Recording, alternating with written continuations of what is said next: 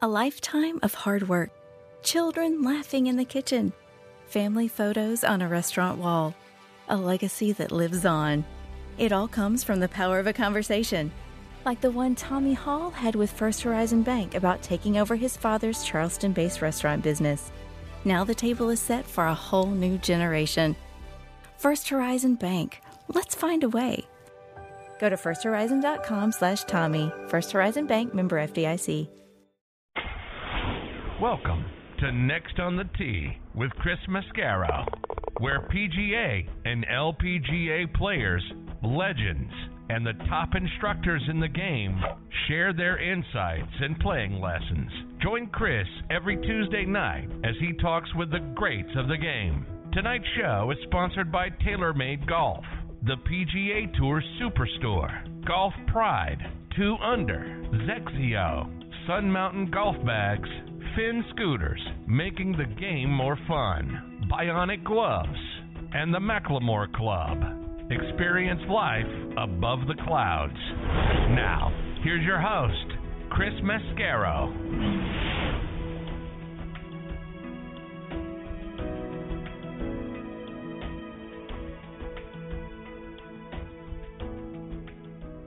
Good evening, folks, and welcome to Next on the Tee. I'm your host, Chris Mascaro. Thank you so much for joining me again this week, everyone, and for voting the show up to number six in the October edition of Podcast Magazine's Hot 50 list. You did it through your support and the wonderful guests that I'm blessed to talk to each week. Over the last six months, you've helped us climb the charts all the way from number 44 to number six. Only one goal left to attain, folks, and that's the number one spot. Please keep voting each day by going online to podcastmagazine.com forward slash hot 50. Folks, this season has been so much fun and what a wild ride. Again, all the way up the charts. Your support has been wonderful and very much appreciated. So thank you again. Okay, on to tonight's show, and I've got four more great guests that I'm looking forward to sharing with you. First up is going to be our resident director of instruction, Tom Patri. Tonight I'll get TP's thoughts on the Ryder Cup and the U.S. team's big win, plus the overreaction about the Europeans team loss. We talked about it last week. Overreaction Monday. It still carries on. Want to get TP's thoughts on that.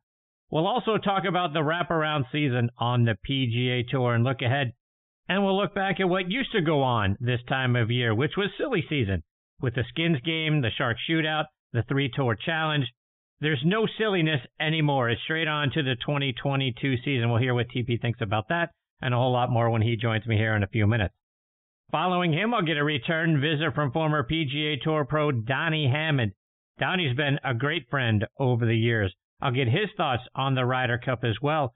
We'll also talk about some of the player caddy breakups that we've seen happen lately and, and then what it takes at the PGA Tour level to win beyond just having a great swing. Looking forward to having Donnie back as part of the show. He'll join me about 20 minutes from now. Following him, I'll get a visit from Dr. Bern Bernacki. Dr. Bern is the president of the Golf Heritage Society. He's up there in my hometown of Pittsburgh, Pennsylvania. We'll talk about some of the historic golf courses that are up in that area. We'll also talk about their recent 50th anniversary convention that included a program on the history of the wedge and the Hickory Society that's out there that's holding golf tournaments for players who only use hickory shafted golf clubs.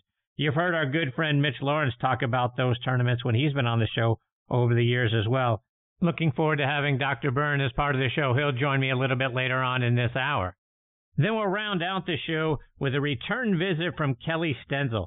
Kellie has been named a top 100 instructor every year since 2009 by Golf Magazine.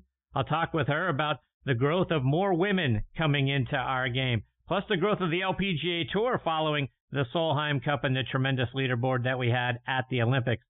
We'll also get some tips for adding more distance off the tee, plus in our short games, when should we pull out a wedge versus putting it from off the green? We'll get that tip as well. Kellie will join me about an hour from now. So there you have it, folks. More great stories, tips, and information are coming your way tonight on this edition of Next on the Tee. And thank you again so much for tuning in and taking the journey with me tonight. Before we get started, I always like to remind you about our friends over at the McLemore. My buddies and I were there not that long ago for our annual golf trip, and it was simply amazing. Everything about the place is first class. We had great accommodations.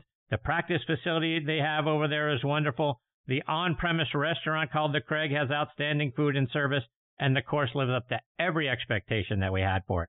I can't say enough great things about the McLemore. Go online to themclemore.com to see for yourself how spectacular the place is. The golf course is co-designed by our good friends Bill Bergin and Rees Jones, and our friend and PGA Tour caddy Kip Henley said, outside of Pebble Beach, it's the most beautiful 18th hole he's ever seen. And Golf Digest agreed, oh, by the way, naming it the best finishing hole in America since 2000. See why we're all bragging on it by checking out the course and the resort online at themclemore.com. And folks, this segment of the show is brought to you by our friends over at TaylorMade and their TP5 and TP5X golf balls. High draw? Check. Low fade? Check. Bump and run out of the center flop shot? Check, check, and check. No matter what shot you need to pull off, there's one ball that's better than them all, and that's the all new TP5 and TP5X from TaylorMade. With a newly redesigned dimple pattern that decreases drag and increases lift, it's the number one ball in golf no matter the shot. So whether you need to hit it high over the trees, under, or maybe even through them, hit TP5 or TP5X, the one ball designed to handle it all. Check them out online by going to TaylorMadeGolf.com for more information. All right, now back with me is our resident director of instruction, Tom Patri. For everyone in the Naples and Fort Myers areas, be on the lookout because TP is headed back your way. He's going to be back at Crown Colony Golf and Country Club in Fort Myers soon. So start getting prepared to go see him so he can coach you up to a championship level. If you can't go see Tom in person, download the V1 video app and send him videos of your golf swing so he can help get you dialed in through the app. Please check out his website, tompatri.com, and give him a follow on Twitter and Instagram at Tom Golf. Don't forget to subscribe to his YouTube channel where you can watch nearly 200 free video playing lessons. Tom is also a member of the Titleist Leadership Advisory Board. And tomorrow is TP's birthday. So happy birthday to you. Happy birthday to you. Happy birthday, little Tommy Patri. Happy birthday to you. How are you, TP? Happy birthday, my friend. Christy boy. CP, how's it feel to be? What, what are you turning? 82, 83? How you feeling? 97 and a half. and a half tomorrow. Yeah. Tomorrow is, I'm nine under par tomorrow, Christy. Nine under tomorrow, 63. You know, if, uh, that's the number for the year. That's the, that's the goal number for the year, Two brother. Well, I gotta, I gotta say, you, you gotta be shooting your age now, right? Yeah, I mean, I think, you know, I, I have two goals this year. And I, I, I, when I turned 60, my first goal was to, was to get a score in the same decade as my age. And I've had 70 about 11 times now in the past year or so. No 69, no 68. So first thing is to get into the same decade and then we're going to creep down to the 63 number. I have no doubt that both of those goals are going to fall. I mean, yeah, a guy with a golf swing like yours, you kidding me?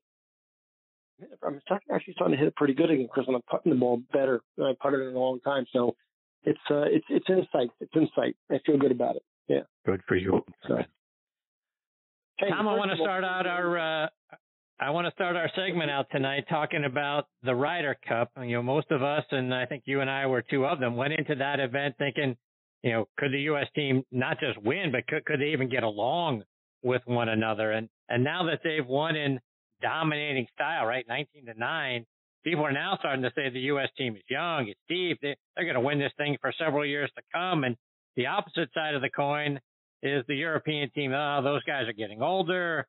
Guys like Poulter and Westwood are probably not going to be playing two years from now on the Ryder Cup. Sergio's getting on in years. There's not a lot of great young talent coming in to backfill those guys. So overreaction Monday had the U.S. is going to dominate for years to come, and, and the European team is too old. You buying any of that? Well, I think I think Chris, like all these things, all these things are circular. You know, I mean, we had a hell of a run there for a long time, and then along came at the same time Seve and Langer and Woosie Faldo and and that whole group, you know, and it was it was you know Spanish Armada. It was just they were loaded, you know, loaded, and those guys were very dominant players worldwide for a long time, and the and the tide shifted and it went their way, and and rightfully so. There that was an incredibly talented group, and they had some young people coming up that were talented, and, and they rode that wave for a while. And I think right now it's it's definitely it appears to at least be shifting back the other way. We've got a deep talent pool. They're a very young talent pool. I mean, think about the five next five guys who didn't make the team. I mean, that they that'd be a hell of a five player team. Um, and and they are getting older, and and the tide is shifting again. So I think it's just a big cycle. It goes back and forth. I, I think that what we're overlooking a little bit is there's some young talent in Europe that isn't that isn't bad at all. And and just like all these tour schools we go through, Chris, you know, like the Korn Ferry finals are going on now, you know, state going to stage two. Who's going to be the next guy that jumps out and and you know is the Will Zalatoris of this year? So you never know. I mean, it, it's hard to say that you know their team is weak. They, they, they've got young talent coming up too. There's so much talent worldwide. Uh, it appears that the, the U.S. has an edge and, and the tide has shifted, but you just never know. I think what the statement you made was, and it surprised me too, how well this group got along. That's a real tribute to to Stricker and his vice captains that those guys did come together. There was a lot of there was a lot of grumbling, a lot of tension leading up to it, and then they and they rallied around Stricker and they did a hell of a job. And Tom, I got to tell you, I was so impressed by Scotty Scheffler and what he did. A captain's pick by Strick, and the guy goes out and goes 2-0 and 1, including beating Jon Rahm 4 and 3 in the Sunday singles matches. He was a pretty good captain's pick. What were your thoughts from what you saw from Scheffler on that stage? Well, I don't think I don't think Scotty Scheffler's talent is any secret. I mean, not not not certainly not the guys on tour, not the to really good teachers around the country. We've watched him you know, he was a great junior player, a good college player. He's had a, he's had a nice start in his PGA Tour career. He's solid. He he's he's a quality player. He's he's not he's not scared of the spotlight. It doesn't seem like. I, I think it was a I think it was a good pick on Strick's part, but it, it didn't surprise me that he played well. I mean, I don't think I don't think it's any surprise how good Scotty Scheffler is. And Tom Bryson DeChambeau went into those matches with all kinds of issues. I mean, the whole Brooks and Bryson thing was looming over him. He and the fans were starting to get to a boiling, boiling point with people taunting him and, you know, the Brooksy thing and all that. Then he splits with his caddy. He wasn't talking to the media because he didn't like how they were treating him. And then all he does is go out with Scheffler and partner together and go one and one in the team matches on Friday and Saturday. And then Bryson steps up to the first tee in the singles matches on Sunday against Sergio and drives the first green, walks off the tee with the, his putter raised you know, over his head in his hands, acknowledging the fans, and then the fact that, you know, the next club I'm going to be hitting is my putter on this par four. And then he steps up and drains the eagle putt. Did anyone do more for their personal brand at the Ryder Cup than Bryson did? I, I, I think the personal brand thing, Bryson's like a roller coaster. You know, we love him, we hate him, love him, we hate him. We can't make up our mind if we love him or we hate him. You know, and it, it, it depends on what you ask me. You know, I, I he he rubs me the wrong way a little bit. I think he's just a little bit over the top. Listen, he's a very talented dude. He's a di- obviously a different cat. He beats to a very different drum, and and he and he and he made a good showing there. So you know, hats off. You got to tip your hat to him. But uh, you know, they they all stepped up, Chris. I mean, it, it, you know, you can, there's so many storylines there where guys really came through in a big way. I mean, look at look at look at DJ's record. You know, five and zero. Oh. I mean, how do you that was incredible what you know what he did you know throughout those matches and there's so many great storylines about guys that really came through um, right right through the whole lineup. And Tom, where do you rank the Ryder Cup among the great uh, sporting events that we have? I mean, the Super Bowl, the World Series, the Stanley Cup, the NBA Finals, et cetera, et cetera, World Cup. Where does the Ryder Cup fit in your list of the best uh, sporting events? the Ryder Cup is right behind the Yankee Red Sox rivalry, you know, which is going on right now on ESPN that you have me have me watching with the sound off right now. Um, now, for me, for me, Chris, you and I agree on this one. My, my favorite thing as a golfer is is and always will be Augusta. I mean, that nothing yep. to me, nothing to me is ahead of Augusta. And I'm I'm a huge Open Championship guy. I, I love the history of the Open Championship. Um, and, and I might put the Ryder Cup behind the Open Championship as the third thing for me in golf. In golf. As far as all the sports are concerned, I have some bad news for you, Chris.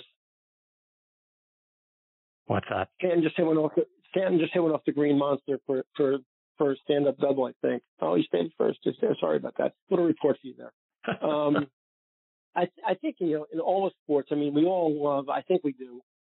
Uh, we love the Super Bowl. You know, I mean, I think that you know the Super Bowl is a, is a spectacle, and uh, of course the World Series. But you know, as as a golfer, you and I, I know we always agree to this. I mean, nothing's ahead of Augusta to me. Nothing in sport as a golfer. I mean, as a little boy on the putting green, that three footer, that four footer we made was always to win the Masters. It was always the one you wanted to win and certainly play. And I remember going to Augusta for the first time and and you've been there enough and we've both been there enough times. You walk around that corner of the clubhouse for the first time to Vista and you know, I'll never forget that feeling. It was just, you know, it's it still shows up my spine. That's just a special place to me. Tom, we're already into the new golf season. Got the wraparound season nowadays, so there's little to no downtime, right? We go right from the the tour championship, and then the next week we're already into the 2022 season. Um, this time of year used to be silly season. We used to have a lot of fun. Events like the the Skins game was around Thanksgiving time. We had the Shark Shootout. We had the three tour challenge. Events like that. Do you miss those events, or do you like this sort of let's just launch right into the next season? I uh, I'm a big the, the wraparound season is a big downer for me, Chris. I think n- number one, I think these guys need a rest. They need some time off. They need time to recharge. I think it's too much to ask. You know, they don't have any time to kind of take a breath and, be with their families and and uh, and recharge their batteries. I think you're asking too much of them to play as many weeks as, as they do, um, and travel like that intently. And, and you know, it's a it's a pressure cooker out there. And then I, I miss the silly season. I mean, was wasn't it fun Thanksgiving week to turn on the Skins game? Wasn't that yeah. wasn't that awesome? Yes, it was. I mean, and you know, I mean, the Shark Shootout now is still in Naples every year, and I, and I go over one of the days and, and, and wander around I, and see some old friends, and it's fun. Um, but all of those events were so much fun, you know. I mean, and, and I'll tell you what else.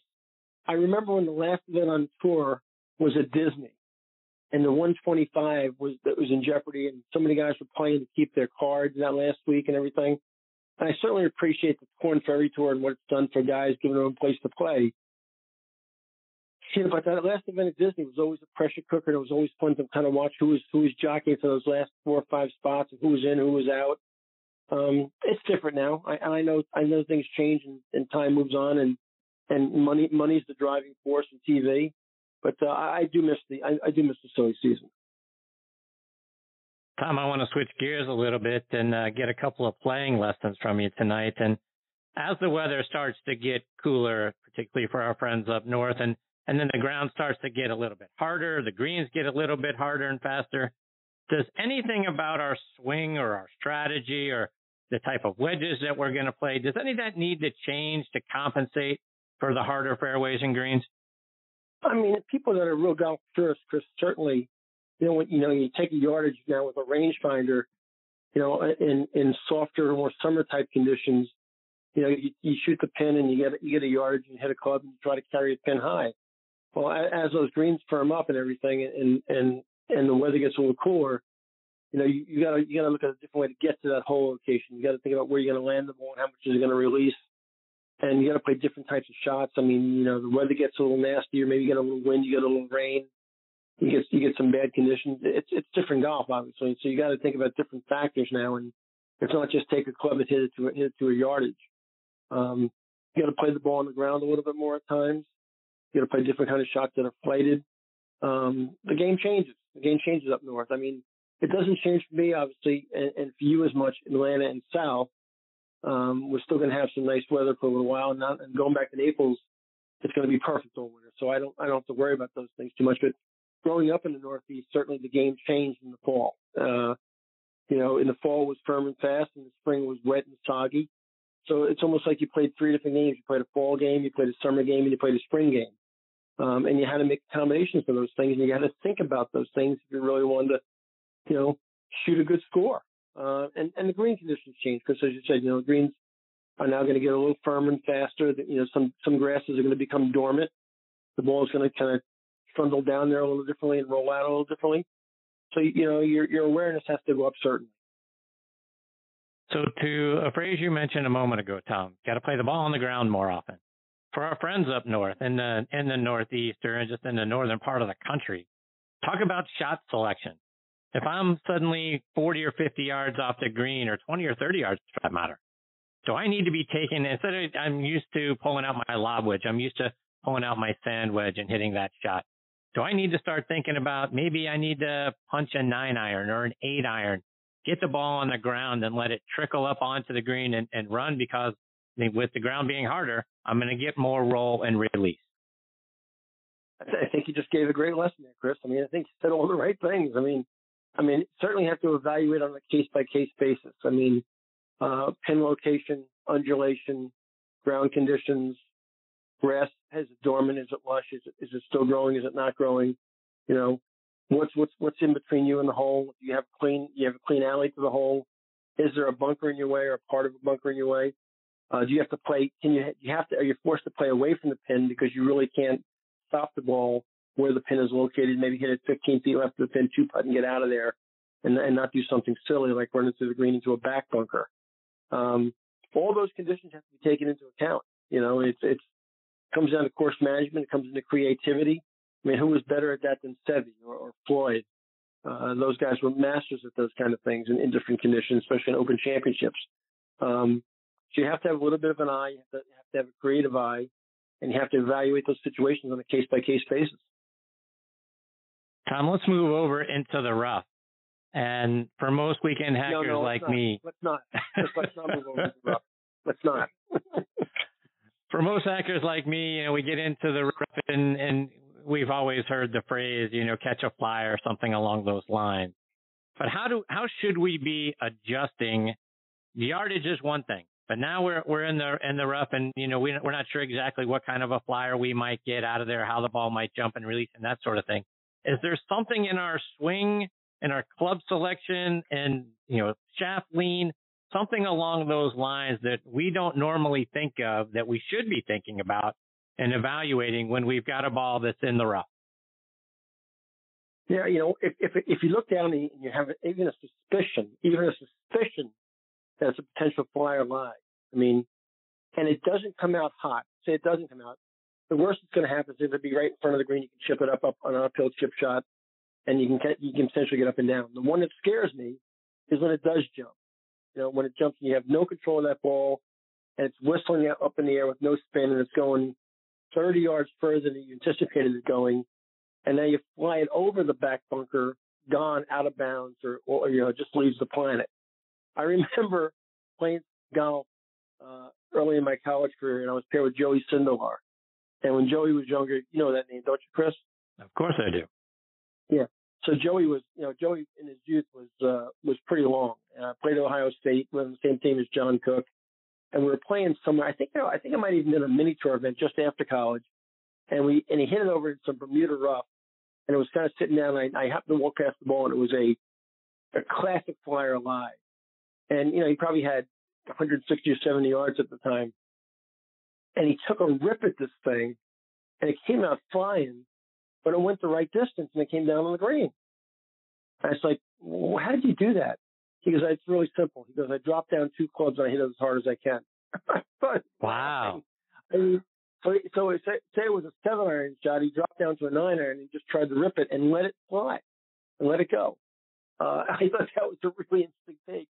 And that's how he played flyer a lot. He just played it to fly, dropped down a couple of clubs just to rip at it, where, where other guys are trying to maybe hold it off or do something, and you, you can't control that shot. And you can't control. it. So he played a front yardage, took two clubs less, and just, and just let it go. Um, wow. I think that was a pretty interesting take on how to play a flyer. Tom, let's talk about another fairway trouble shot, and that's the fairway bunker. We find ourselves somewhere in the, you know, 100, 150 yards out, and we're we're in the bunker. Um, how do we play that shot? You know, I've, t- I've tried in the past, you know, try to keep the lower half of my body quiet, but, um, yep. you know, times it, it's hard because, you know, you got to get it, typically you got to get it over somewhat of a lip, but how do we hit that shot, hit it crisply and not end up sculling it or slamming it into the front face of the bunker and we're still right back in the same spot? I love this question because here's the deal. I use fairway bunkers as a drill people to become better iron players. I think the average recreational player has trouble finding the low point in their golf swing, hitting shots both fat and thin, because they're too active with their lower body. They make too aggressive a swing. They swing out of balance. They swing at a tempo that they really can't control. So I take a lot of people into the bunker, okay, give them a really nice line to bunker, and ask them what would they do if they had one swing to save their own lives, hit this shot solid. What would they do to ensure that? You know, and you get things like I dig my feet in, I choke down the club a little bit, you know, I make a little more of an abbreviated swing. I, I, I watch my t- all, all great answers hit solid golf shots anywhere in the golf course. Okay, so I, I have people practice fairway bunker shots to become better iron players and control their low point. Key in that bunker for me is that I, I, I do dig my feet in a little bit. I choke down on the club to offset how far I've dug my feet into the bunker. Get real stable with my lower body. Okay. Take a club more, make an abbreviated golf swing. But the big thing is I stay very centered. They're very centered. I don't, there's not a big weight shift both back and through. I stay very, very centered, hit that shot crisply. That's a real discipline. And I, I use that same discipline when I, when I work on my iron game. But I, I, I, even personally, when I work on my iron game, I'll go in the bunker for 45 minutes an hour and hit fairway bunker shots to ensure clean contact and stay, stay in tempo and stay centered. So explain what you mean by staying centered. So I don't, I don't believe in a weight shift, Chris. I, in, I believe in change pressure in different parts of your feet when you hit shots. I don't really constantly try to shift my weight to the right and shift my weight to the left. I really make what I call a, a centered rotational motion. Um, does my body pivot and does my weight in fact move? It does as a reaction to my arm swing, but I don't constantly try to shift my weight back and through. I think when I make a back swing, because my right hip turns, the weight is shifted into my right heel. Okay. As I return to the impact area, the weight's moving from my right heel through my right foot into my left foot. And as my left hip rotates back into my left heel. So my pressure shifts, but I don't make this conscious lateral movement both back and through. Tom, and one of the other things you mentioned that uh, a lot of us might say to the answer to your previous question is choke down a little. Talk about the difference between choking down a little and taking a, an abbreviated backswing. Because I think a lot of us just think about, well, if I want to take a little bit off this, I may take a little bit shorter backswing. So therefore, I'll take some distance off the ball. But choking down yeah, I, can also have the same effect, right? Yeah, absolutely, Ken. Chris, that's a great point. So, as truth be told, I don't, with the exception of my driver, okay, and an occasional three wood, I don't hold a club in my bag at the top of the grip. There's always a half an inch at least between the top of the, the butt of my club and where the heel pad of my left hand is placed on the golf club. I don't hold any golf clubs at the very end of the golf club. None. Zero. So there's always I'm always choked down slightly on every club I hit in my golf in my bag. Um, iron shots are accurate shots, they're not distance shots. And if I can, if I have to give up, I'm going to make this up, five yards and hit three more greens. That's a hell of a trade-off, right? So I don't, yep. I don't, you know, and I, and that was a discussion I had a long time ago with with the great Ben Crenshaw, who who doesn't hold any golf club in his bag, including his driver, at the end of the grip.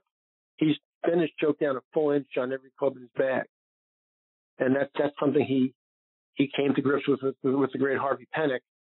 You know, keep the ball under control uh, and keep the ball in front of them. Um, so yeah, it is the same effect. I, I like I like my players hitting a lot of what I call abbreviated scoring clubs, seven, eight, nine wedges certainly, um, with an abbreviated grip and, and at times an abbreviated golf swing.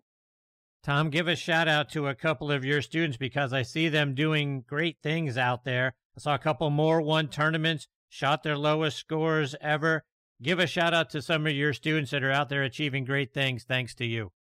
Well, thanks, Chris. Yeah, I, we had a nice week this week. One of my young ladies, Macy Benson in Indiana, just won her second straight uh, Indiana State High School Girls Championship, um, and is is in the midst of the college recruiting process, which I can't talk about too much right now. But um, she's going to wind up playing some big time college golf somewhere. She's a talented little girl, and I'm really proud of her.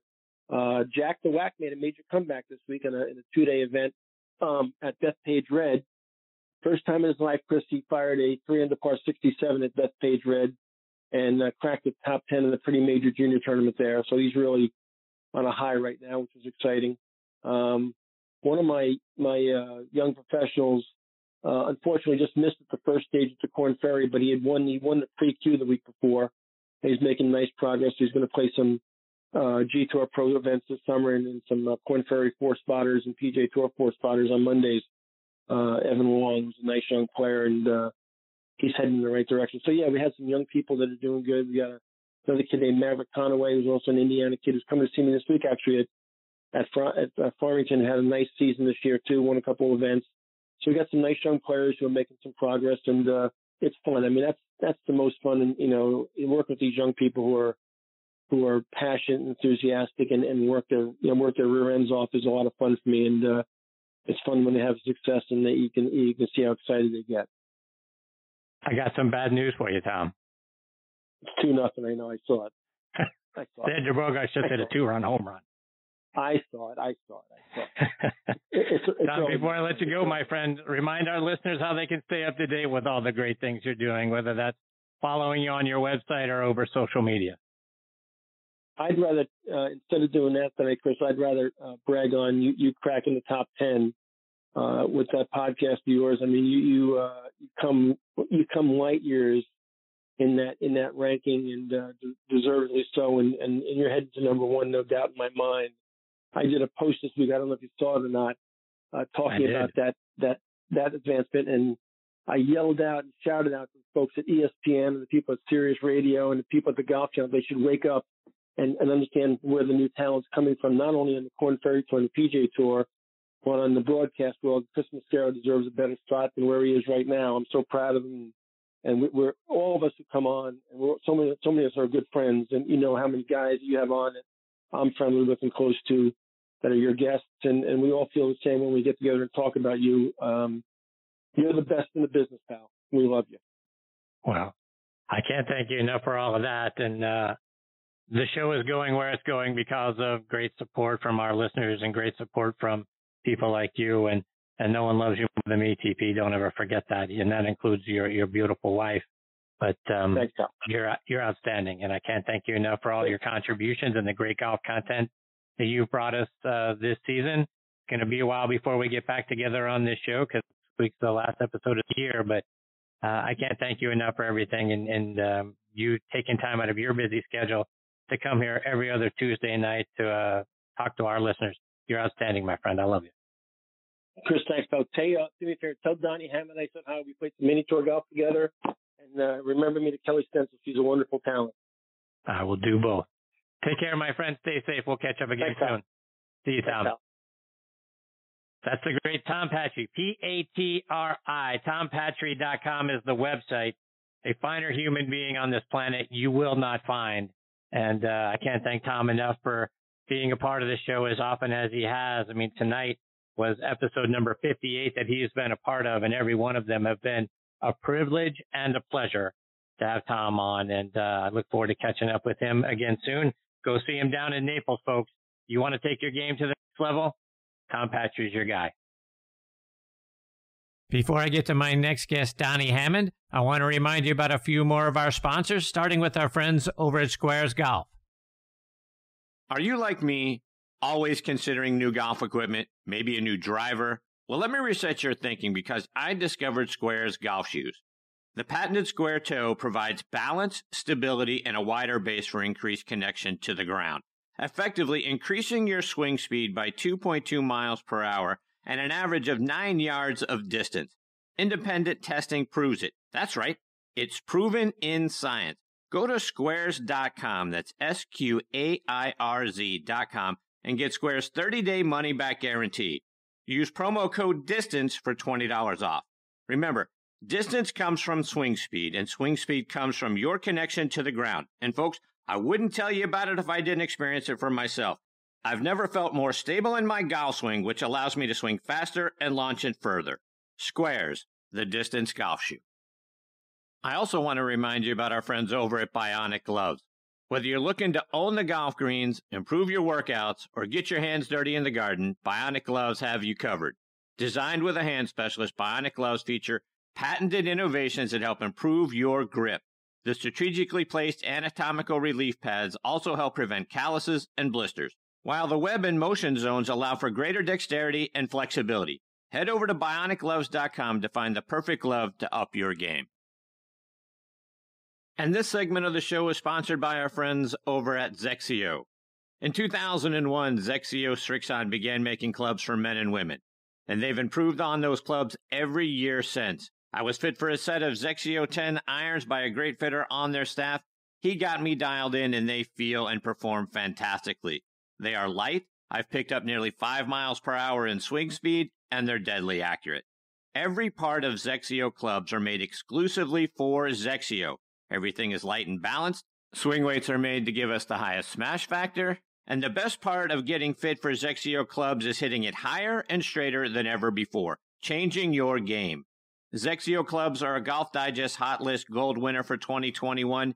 Inbee Park is a XXIO ambassador, as are Ernie Els and top instructor Martin Hall. See why and how XXIO can help your game as well. Go online to xxiousa.com. That's X X I O USA.com and pick which set is right for you. Okay, now back in making his ninth appearance with me here on Next on the Tee is Donnie Hammond. Let me remind you about Donnie's background. He was born in Frederick, Maryland, which is in the northern part of Maryland near the Virginia and West Virginia border. Played his college golf at Jacksonville University, where he was a four year letterman. As a sophomore, he finished seventh in the 1977 Sun Belt Championship, and as a senior, he won it by six strokes. He would go on to lead Jacksonville University to two Sun Belt Conference championships. He's a charter member of their Sports Hall of Fame. Donnie earned his tour card by being the medalist at the 1982 PGA Tour qualifying tournament at TPC Sawgrass, winning that event by a record 14 strokes. He played on the PGA Tour from 1983 to 1998. He won twice out on the regular tour at the 1986 Bob Hope Chrysler Classic and the 1989 Texas Open, where he came within one stroke of the all time scoring record by shooting a four round total of 258 at Oak Hill. He won once as well on the Korn Ferry Tour at the 2000 Lakeland Classic. Donnie also won the 1982 Florida Open. Over the course of his career, he's had 42 top 10 finishes, and he's made the cut 70% of the time that he's teed it up. And I'm honored to have him back with me again tonight here on Next on the Tee. Hey, Donnie, how are you, my friend? Chris, we're doing good. How you doing up there? I'm fantastic, thank you. Tom Patri passes along his uh, his hellos to you as well from the times that you guys played out on the mini tour. I know. I, I heard the end of the show there when he was on. I uh, look forward to maybe running into Tom down in Naples this winter. He does a great job down there. I always try to get a few tips from him too. I usually meet him on the range during the charity event, so I always try to pick his brain for a little something to think of that day during golf. There you go. Donnie, I want to get uh, your reaction. We're nine days north of the Ryder Cup now. I think, as I was talking to Tom in the first segment, I think many of us went into the event talking about why the U.S. can't win and wondering if they could even get along with one another. And then we exit the event saying that uh, they may be the dominant team over the next several Ryder Cups and the European team may be too old, too thin, all that sort of stuff, all that overreaction Monday that we hear about. What were your thoughts from what you saw at the Ryder Cup? Well, going into the Ryder Cup, I thought, how are you going to beat these guys?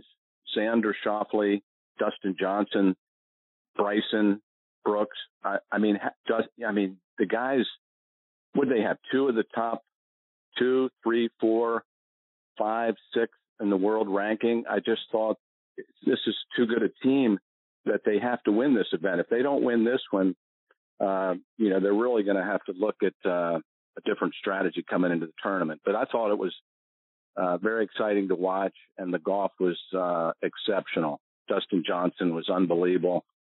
Uh, you know, the power that he has, and then to be able to manipulate the wedges like he did on a on a course like Whistling Straits was was just phenomenal. And you know, the the camaraderie was there. You you get some of the younger guys that have been friends for ten or fifteen years that have been competing you know, all the way back to junior golf.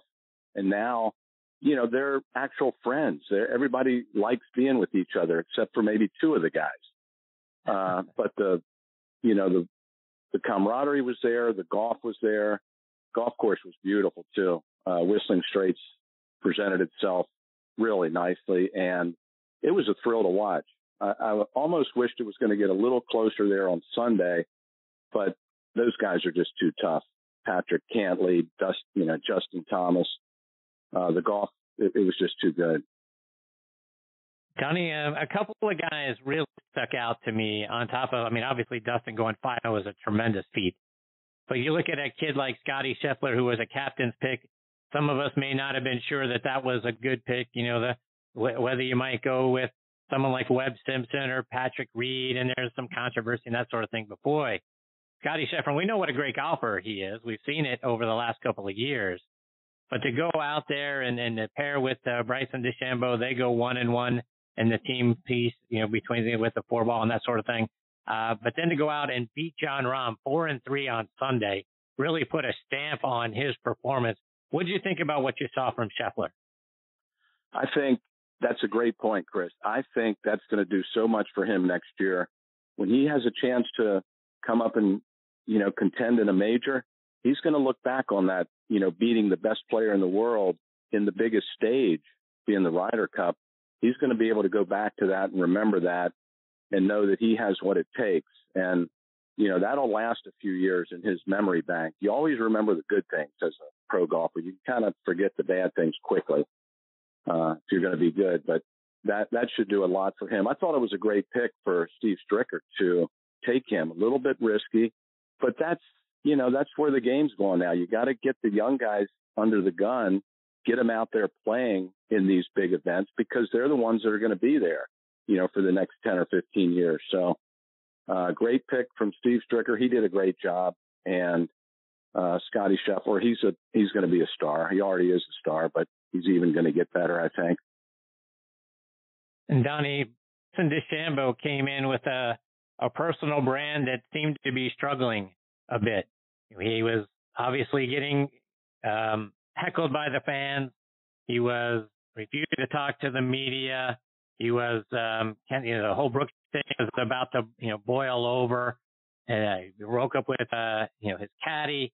So there, there were a lot of things kind of mounting up on the negative side for him. But then he sort of came in there and, and in my opinion, kind of won over the fans for sure. I mean, uh, like I say, he and Scheffler go one and one as a, as a team. But then out there against Sergio on Sunday, he goes out and drives the first green, walks off, sort of raises his putter over his head to, I think, one, to acknowledge the fans and they're cheering, and two, to say, this is what I'm hitting next on a par four, oh, by the way. yeah. And then he drains the eagle putt. Right? That's something I always wanted to do. Uh, not not even the Ryder Cup, just in the PGA Tour. Drive off the first hole, par four, and then have the caddy hand your putter, and you walk 320 yards with your putter, waving to the people. Yes, hi, I have a 30 footer for eagle, and then knock the putt in. But he he brings a lot of excitement. He's fun to watch. Uh, he's fun to watch warm up, just hitting drivers on the on the range. Uh, and he's maturing. He's learning, you know, learning the things that it's going to take him to be able to maybe be one, the best player in the world at one point. But that's going to be with the support of the fans and, you know, being having a good relationship with the media will help too. It just makes life so much easier. So he's learning a lot this year, and I think he did learn a lot at the Ryder Cup. Donnie, switching gears a little bit, and I've talked before on this show how I kind of liken the PGA Tour to a traveling show.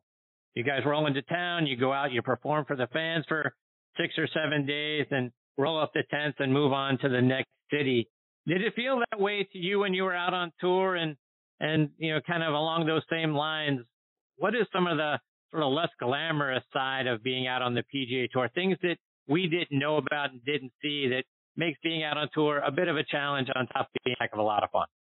I'll tell you a couple funny little stories. One about Bob Hope about coming into town, but I'll start out with the less glamorous part of the tour. Without a doubt, is going from baggage claim with your club glove, you know, 50 pound golf bag with balls and shoes and things, and then your luggage, the rest of your luggage, and trying to throw all of that onto one of those rent a car buses where there's 15 or 20 people trying to get on and you have 100 pounds of luggage that you're trying to single handedly uh, get up onto this bus in a hurry. The next day you wake up and your back's sore and you wonder why. And it's, it's because of that rental bus. That was always the pain for me. Um, you know, every once in a while you get a little bit of help, but you know, the traveling was tough. Uh, you know, sitting alone a lot of times in hotel rooms or sitting in a plane at 35,000 feet, you know, you're heading out on the road for two weeks away from your family was, uh, you know, you start getting missing them, you know, and you're only two hours, you know, after leaving home. So that was the tough part. But once you get there and you get a nice hotel and you start, you know, playing your practice rounds and you get into the tournament, then you start, uh, you know, you start getting into it a little bit. But uh, the year after I won the Hope, I was paired with Bob Hope the first round and President Jerry Ford, and I played with Tip O'Neill. And Bob, we were walking up the maybe like the third or fourth hole, and he's recapping the previous year. And he said, Donnie, you just rolled into town last year. You won the tournament. You got the money and then you left. And I kind of nodded a little bit and I said, I, I think that's exactly the way it happened, Bob. and so it was, it's like week to week. We come in, we try to put on a little show and try to make a little money. And then, and then we head to Phoenix the next week. But it's, um, you know, it's, it's changed a little bit, the tour. Uh, guys are traveling a little easier these days and making a little more money, I think, than we used to. But, you know, it's pretty much same show and, you know, the same game. It's, um, a lot of the same golf courses, but it's, uh, yeah, it's like a, little bit like a traveling circus. And Donnie, you mentioned winning that hope and you did it in 86 in a playoff over John Cook who. Oh, by the way, is going to be joining me here next week, but you guys finished that tournament 25 under par, which is around the winning score at that tournament every year. So is your mindset different when you're going into a tournament that you know you're going to have to be shooting well into the 25, you know, somewhere in that area under par in order to win? Does the strategy change knowing you're going to need to make a lot of birdies in order to contend?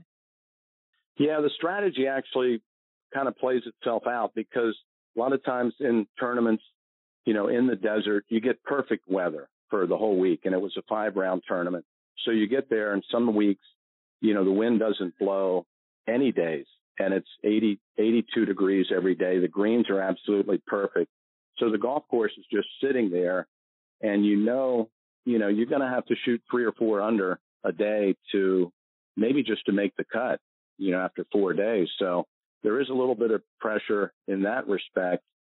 Um, and, you know, if you're one of the guys that expects to win every week, you know, you got to start posting four, five, six under every day. So, you know, you think about that a little bit, but usually, you know, those courses weren't the most difficult there at the, at the Hope or even in Phoenix. And, you know, there's just par fives that you can reach fairly easy. So usually you kind of got under par fairly quick out there and then you just tried to make as, you know, make as many birdies as you could. And Donnie, most of us go through times when we're playing really, really well. And then all of a sudden we go out and play and it's like we never played the game before. Did you ever go through a time when your swing suddenly went on vacation without you? Yeah, it's it, it's crazy. It's sometimes in the evening on the range you think, I've got it. This is it. I'm going to be a top 10 player. I'm going to be a top 10, five player on tour. This is what I need to be working on. And you're just ripping it on the range and you go out the next day and you shoot 73 or 74 and it's like what happened? And it you know there's a lot of circumstances that come up during a round of golf when you're playing you know fairly difficult golf courses and it's you know it's a game of inches. Sometimes you lip out four or five putts and you shoot 73 but then the next day basically you roll the ball the same you hit the ball similar and you know, you had a few of them roll in and you shoot 69. So, um, I don't think people think about that a lot, but there's a lot of coincidences that happen that, um, you know, you play a hundred rounds on the tour. That's just the way it's going to go. You're going to have good breaks and good things happen some of the days and other days you're not going to get the breaks and you just have to think, well, I hit the ball pretty well. You didn't score well that day, but give yourself a chance tomorrow. So uh, you just have to kind of experience that over a few years to to be able to settle into it. And Donnie, I've heard a lot about how guys on tour, particularly back in the 70s and 80s, used to help each other out if they saw a player struggling with a particular shot. Did any of those guys ever approach you and say, "Hey, Donnie, let me show you something"? Um, usually your friends would be the guys that would be helping you. Uh, you know, the guys that you were playing with on the mini tour or friends that you played college golf with. Those would be the guys that knew your game the best. For me, it was Larry Rinker, uh, Ted Tryba. We played a little bit, David Peoples. Um, certain of the guys were expert in different parts of the game. Like Rinker was great with the short game. So you know, he could show you some things in the bunker. Or Paul Azinger, whenever you'd see Zinger practicing bunker shots, you'd kind of cruise over there and see if you could pick up a little thing. And he'd be happy to help you. Um, you know, he knew he was probably the best bunker player on tour. And he was, you know, he was glad to help because we were similar ages. So, uh, even, even some of the older guys would help that were, you know, 10 or 15 years older than us. Uh, Lee Trevino, uh, didn't I don't remember working much with uh, with Arnold or Arnold really didn't have a lot of swing keys really. He just kind of ripped it, uh, played by feel. But um, Tom Watson a little bit offered advice. Ben Crenshaw was was good in that respect. But it, that's the way it was. I mean, guys are there to help you. There's you know 150 guys in the tournament, and um, you know it's a long season, so uh, guys are pretty friendly as far as helping you with uh, certain parts of your game. Donnie, just a couple more before I let you go. And we've seen a rash of players splitting with their caddies over the last couple of weeks, whether it's Justin Thomas and Jimmy Johnson mutually going their separate ways, or a while back Bryson and Tim Tucker, or this week Bubba Watson and Ted Scott after 15 years together. And I understand that every situation is different, but can those relationships be just like any other relationship or coaching situations where, you know what, after a while, you just need a different voice on the back? Yeah, I think, you know, like I think it gets a little bit stale after a certain period of time. These days, you know, the caddies seem to be developing a lot more opportunities, whether it's Bones with TV or, you know, you see on Twitter where the caddies have a lot more presence um, doing different things and they're you know they're almost like as popular as some of the players some of the caddies so you know they're they're presented with more options these days uh not as much reliant maybe on the pros but it's you know you spend a lot of time with your caddy and when you get into a situation where it's not you know you're not having as much fun as you used to 5 years ago or 6 years ago pretty much both you and the caddy realize that and it's you know it's kind of inevitable that you know, a breakup will occur like that. It's actually surprising it doesn't happen more often, uh, you know, the time that you spend with a caddy, but, uh, there has been, yeah, yeah, three or four in the last, uh, three weeks or so. You're right. And Donnie, there are a lot of guys out on the PGA Tour and the Korn Ferry Tour of, have pretty swings, but having a pretty swing doesn't guarantee success or anything. Talk about what it takes beyond having a good swing to be successful out on the uh, PGA Tour at that level? You know, I, I was teaching um, some young players that were on the mini tours and things, and I I always talk about there's just there has to be 15 or 20 intangibles that'll make the difference to be able to go from a really good player on the mini tour to be able to go qualify to get on the tour and then to be a success on the PGA tour. One of them is to be able to travel, be able to get around and be comfortable getting to the site and manage your time to be able to put plenty of effort into your practice rounds. Uh, you know, decisions are a big thing when you, you know, when you, when you first get on tour, you might have three or four or five chances to, you know, to have a really good tournament and the decisions you make on that Sunday are oftentimes make the difference whether you keep your card that year or you finish 135th on the money or 146th. You know, you have to keep that round together. And that's crucial for, you know, a first or second year player is to be able to stay out there on tour and to be able to finish off that Sunday with a 70 or 71 and finish third or fourth. Uh, so that that really makes a difference to the players. Um, you know, they're all coached well. They swing so much better than we used to, better trained. The equipment has, you know, gotten a lot of the players more equal. So, you know, there's, there's probably just, um, you know, there's a few less intangibles that are around these days, but, um, you know, staying out there the first year or two, that's a big thing. Is try to keep your card. And Donnie, beyond golf, you know, we're both have a, a huge affection for space travel, NASA, now SpaceX. We just had the first civilian mission to orbit the Earth for three days, and I tell my wife all the time, we were independently wealthy, I'd be next in line to go. Would you go if you could? Yeah, I'd go. Let's let's both go. You you could we could do a show up there. yeah, we could. That's right. We could do a golf show. Maybe then maybe an astronaut wants to learn golf, and we could be right there for him. You could interview him, and I could help him. I mean, there's a lot of civilians are going up, and right. Uh, yeah, I, I would go. It seems to be, uh, they seem to be going off pretty much right on the clock these days, and things seem pretty reliable.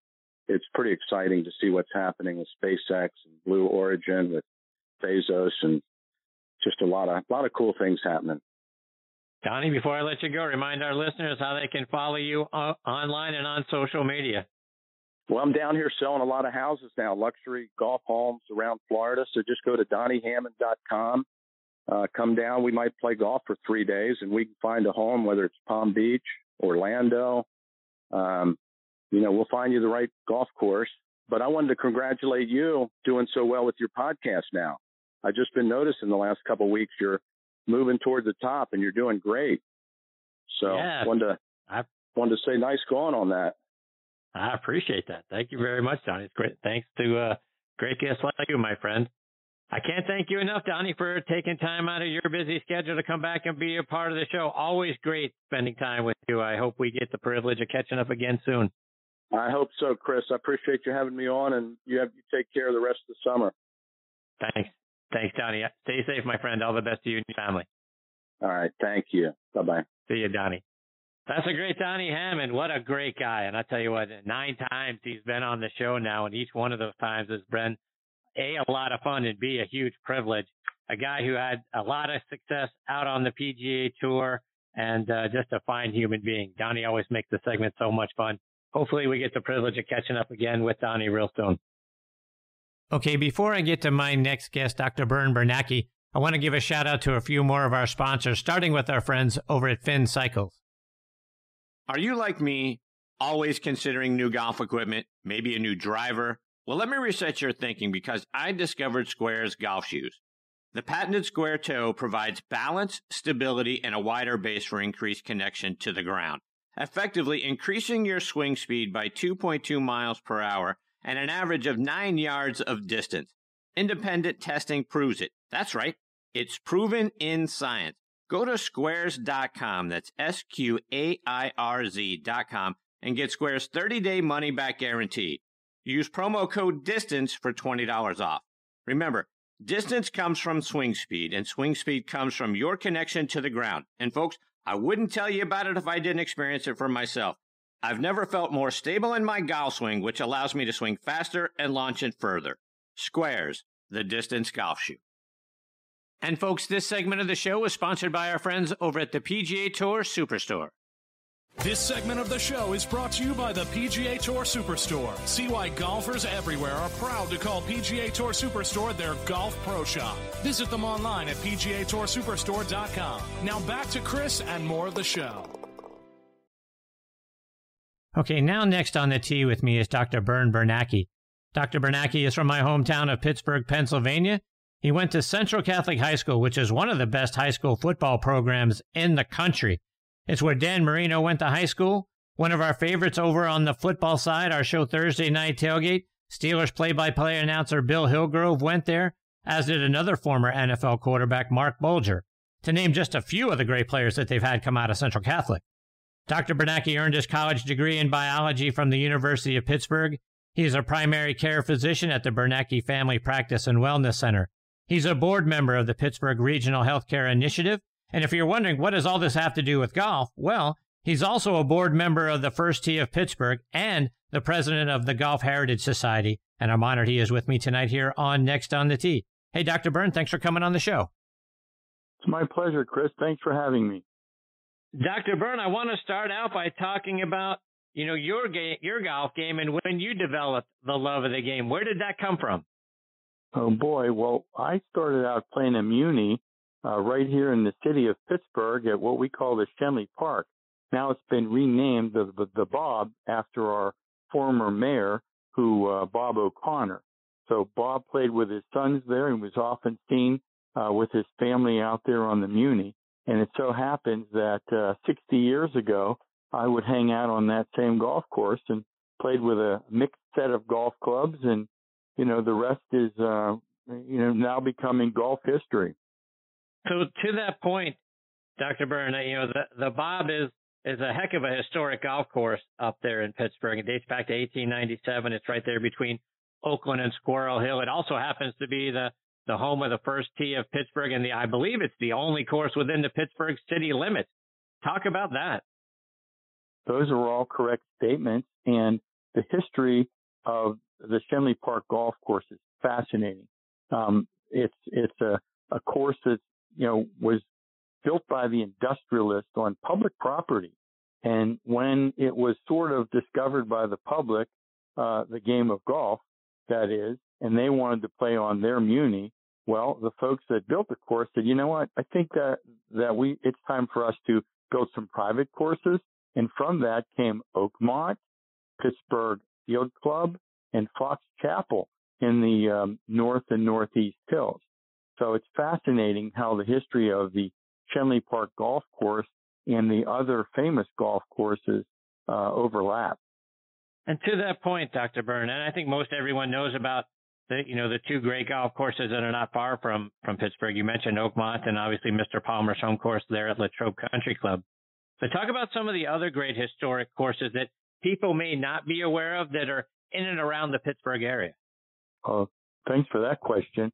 I absolutely love to talk about our visits to Foxburg Country Club 1887. Going up there is a real treat. It's about an hour north of Pittsburgh on Route 79, then hang a right and go east on 80 for about uh, 15 more miles.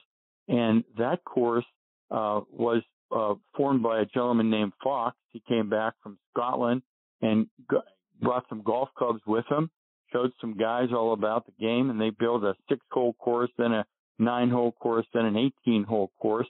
And that course has continued in operation until this very day. We play a tournament there. Uh, we've played 13 times uh, each year uh, for 13 years, and it's called the Foxburg um, Hickory Championship. Uh, in that particular tournament, Chris, we play um, gutty balls, which are gutta percha balls and smooth face pre 1900 clubs. Some of the guys will come out in their own division with post 1900 clubs and a Haskell wound ball. And some of the guys will come out for fun and play with their modern equipment. The Foxburg course has a museum uh, above the clubhouse. It's an old, um, it's a second clubhouse they've had. They relocated it o- over the years. They, they built it with a beautiful porch, and we all hang out there. And uh, upstairs is that uh, wonderful collection of uh, uh, golf clubs and, and equipment for over the years, all the way back from 1887. So it's a wonderful place to to go and visit, particularly in the summer when it's hot in the city. It's cool up there in the hills. And Dr. Bern, there was a recent Hickory golf event over at Clearview Golf Club in East Canton, Ohio. Clearview was built and designed by William Powell, who was the first African American to build and own a golf club. The course is a National Historic Site. Talk about that event and the history of that course. Well, you're exactly right, Chris. That's a nice uh, summary statement. Um, uh, Bill uh, Powell was a gentleman who played a lot of golf as a youngster and in high school. Uh, and during World War II, went overseas to Europe, and they saw that he could play some golf. So uh, rumor has it that he drove the Jeep for the general, and they did okay over there. But when he got back to the States, um, because of the color of his skin, he was not able to get on a golf course. Uh, undeterred, he uh, found a way to raise some money, buy some property, and uh, build his own golf course. And he um, built that course and um, taught his youngest young daughter Renee to play the game starting at age three. Renee grew up, loved the game as a you know young um, young woman. Went on and played in the LPGA Tour, had some success. Uh, spent some time uh, overseas in Scotland uh, and developed a clothing line. Did some other interesting things, and has a dormitory named after her, Renee Powell, over in Scotland at St Andrews University. Interesting point. Lovely lady. Um, she is uh, like her dad in the Golf Hall of Fame uh, because they deserve to be. Um, the story and the uh, passion for the game is unparalleled. So um, to the to the point of the earlier visit, uh, the Golf Heritage Society has kind of adopted Clearview, kind of adopted Foxburg, and kind of adopted Oakhurst uh, as courses that may be in jeopardy. Um, the the Clearview is not so much in jeopardy, but we need to tell that story. We need to uh, help people understand how important uh, that story and that that that land uh, is to the American game of golf, with Mr. Powell and Renee Powell um, contributing so much uh, to the American game of golf. Anyway, we went out there in July to play around and we did something that is unique. I don't think it's ever been done before. We played uh, a round of golf uh, with guys who played uh, four different types of golf clubs at the same outing. We played a foursome went out and played moderns, and they were folks from Western PA who came out to meet Renee um, and uh, become familiar with the uh, legacy of William Powell. Right behind them was a foursome that went out that I was in, and uh, two of the guys played Hickory golf clubs, and uh, one guy played those Pyratone clubs, and I played um, uh, classic golf clubs from the Palmer, Nicklaus, and Player era. Those steel shaft, persimmon head, and blade clubs. It was a blast. We all had a good time. Dr. Bern, I wanted to uh, switch gears a little bit. You mentioned the Golf Heritage Society, and uh, I want you to talk about that a bit. It started out as the Golf Society, which was founded back in 1970. But talk about the origin of the group. Well, two guys got together. They had a love of uh, collecting. Um, one gentleman was from Ohio, and uh, Bob Kuntz. He was a, a club guy and a ball guy. He he just had a wonderful collection over the years. And the Dayton, Ohio, Cincinnati era uh, area was a hotbed uh, for uh, play and collectors of the old game. Several um, uh, old courses, uh, Donald Ross courses in and around that era. And a guy named Joe Murdoch was a book collector and researcher who lived in Philadelphia. And these guys um, found out about each other and started to, uh, um, you know, correspond by mail, got to meet each other, and then boom, they decided to start a society for people who were interested in, in the old uh, golf history and the old golf collectibles. And in 1970, they formally, uh, with uh, I think 24 folks, founded the Golf Collectors Society. And now we're 51 years old. And Dr. Bern, the memorabilia that you either own or you must have seen over the years has got to be phenomenal. Talk about some of your favorite pieces and, and how hot the golf collectibles business is now. Well, I'm Chris. I'm going to answer the second question first. Golf collecting is really, really fun. I only could talk about this for two to ten hours, uh, but I know we have limited time. So when when we talk about collectibles, I want everybody to know and understand that everybody has collectibles. Everybody has something that's important to them because well, the most valuable collectibles are those treasures that are close to your soul. Uh, it might be that uh, scorecard and pencil that you were first time with your parents playing golf, or it might be the same thing on a first U.S. Open, the ball you played in a first uh, organized tournament, those kind of things. We call those golf treasures, collectibles.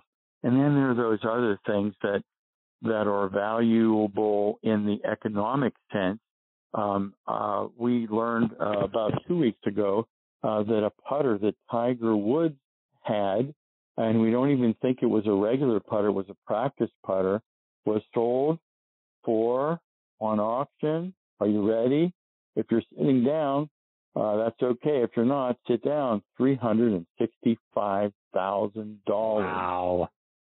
Wow. So you know, there's economic value based on who owned what and those kind of things. So um, the range of collectibles is um, very diverse and it's beautiful because it's so much fun. There are modern things uh, that are unusual that, you know, Rickie Fowler's hat and things that are quite older, uh, such as those long nosed wooden clubs that were handmade one at a time. Um, you know, they might, uh, uh, be at one of our uh, shows and be sold for a few thousand to ten thousand dollars. It just depends on who made it and what kind of condition it is. So there are people who collect simple things like those pencils and cards, and uh, then you get into the the balls and the clubs, and it, it's a lot of fun. It's just a great time to be a golf collector. Of course, we renamed the Golf Heritage Society because our people in it are not only collectors, but we have folks that you know they they're architects and uh, golf writers, professionals, teachers, country club members, golf league players, the architects, the course superintendents, and, and the historians. All these people have interest. So we said, you know, we probably should um, acknowledge all this family of golf interest and call ourselves the Golf Heritage Society. And if I may say, uh, our website is golfheritage.org. And if you go there, you'll see our fabulous website. Um, and you can find out about our publication, The Golf. It's a quarterly magazine that we put out that has everything from collecting tips to golf repair of, of several eras of golf clubs to interesting art articles on golf art and sculpture and ceramics and jewelry and you name it because we have the um, authorities and members that can write the articles and bring that kind of uh, entertainment and education and wonder to our to our members and our audience. So there's a couple of things there that I want to unpack, Dr. Bern. First of all, um, you just recently celebrated the 50th anniversary of the group with a convention up there in Monroeville, which is just outside of Pittsburgh, right next to my hometown of Penn Hills. And our mutual friend Bob Ford who joined me a few weeks ago, was a keynote speaker at the event. Talk about that event and what went on there. Wow, there again, we had so much fun, Chris. So yeah, we we expanded our format from a two and a half day to a four and a half day. Um, we played golf twice. We played up at a beautiful country course called Potter Ridge, and the Tanto family that owns it rolled out the red carpet for us. Everybody played uh, who played, whether they played Hickory or classics or moderns had a wonderful time on a gorgeous day. The next day we went to Latrobe Country Club, home of Arnold Palmer. And we played heritage golf, meaning we played our Hickory Championship. I personally played in the classics division with those persimmons and blades again because I wanted to uh, play a, a, set of golf clubs uh, that Arnold Palmer was associated with, the power built by Wilson. It was a blast. I did pretty good and the course was tough but beautiful. And afterwards, we had a 19th hole celebration at the clubhouse. We were welcome to wander through and see Arnold Palmer's amateur collection of winnings. We had hors d'oeuvres and we listened to you. You named him Bill Hillgrove, voice of the Pittsburgh Steelers and Pitt Panthers. He emceed an event. We bumped elbows a couple times because he's uh, uh, class of Central Catholic a few years ahead of me, and uh, he did a fabulous job. Doc Giffin, Arnold Palmer's right hand man, uh, Arnold Palmer's younger sister Sandy Sarney was there, and a few friends and relatives of Arnold Palmer. So we did all of that on Thursday. Friday we had a art. Um, we had a couple of educational sessions, uh, including the history of the sand wedge, where we brought out clubs from boy, the very beginning, right up to the modern clubs, and talk about who built them, how, why, and the fine points by experts from our own audience. It was fascinating. We had an art show where we had golf art um, producers, three artists from our membership, gave an absolutely fascinating presentation talking about how they choose a subject, how they respond when they are asked uh, to commission uh, a work, and how they go about that business. We learned a lot about that side of the game of golf. Um, and we um, had a banquet where Bob Ford was our keynote speaker. And Bob was asked to um, make a presentation and then take some questions about his relationship with Arnold Palmer. And Bob Ford, the consummate gentleman, got up and told several very, very uh, intimate, classy stories about his relationship with Arnold Palmer. Uh, most of them were humorous. A couple of them showed the competitive side of uh, one Arnold Palmer. But all in all, everything was a blast that evening. The food was good. The company was even better. So it was a wonderful event for us. Uh, we summarized on Sunday morning uh, with a gentleman from Carnegie Mellon University who's a history guy, and he talked to us about the 1919 uh, PGA uh, competition uh, where a couple of amateurs were um, uh, also present. And you know, to be honest, I think it was the 1919 amateur at Oakmont that he was researching and previewing his upcoming book.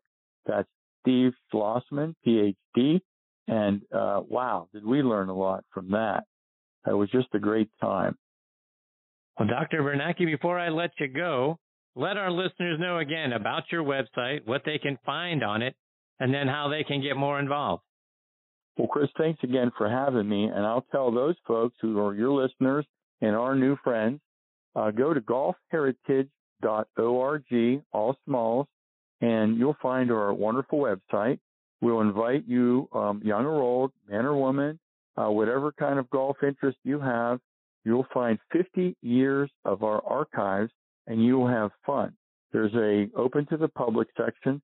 And then for $50 per year, you will be invited to look at 50 years of our uh, archives and go in places that you never knew about, about the people, places, events, and artifacts relating to the game of golf. So join us.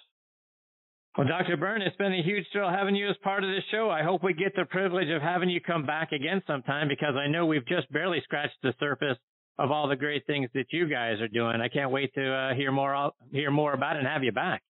Chris, I'd love that. Thanks so much for having me, and I'll look forward to coming back. Take care now. Thank you, Dr. Burns. Stay safe. All the best to you and your family. Thank you, Chris. Same to you and yours. That is Dr. Bern Bernacki.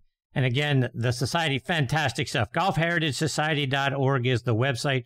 So much great content and information, stories available for you out on that website as well. And one of the things that sort of drew me right in is something that's little known anymore in the game of golf. It was a, a rule way back when, is, and that's being stymied.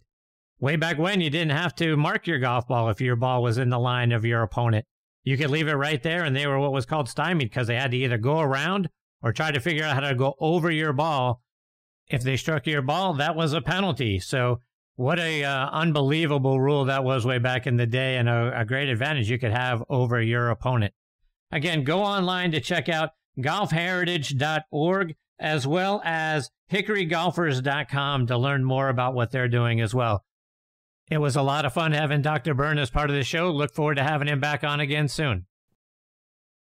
Before I get to my next guest, Kellie Stenzel, I want to give a shout out to a couple more of our sponsors, starting with our friends over at 2UNDR.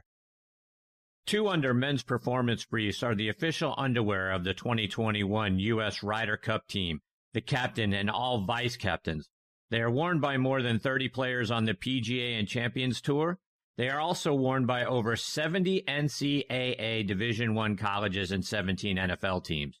The Joey Pouch technology provides the ultimate male asset management, delivering maximum comfort, fit, and performance from the golf course to the boardroom to the bedroom.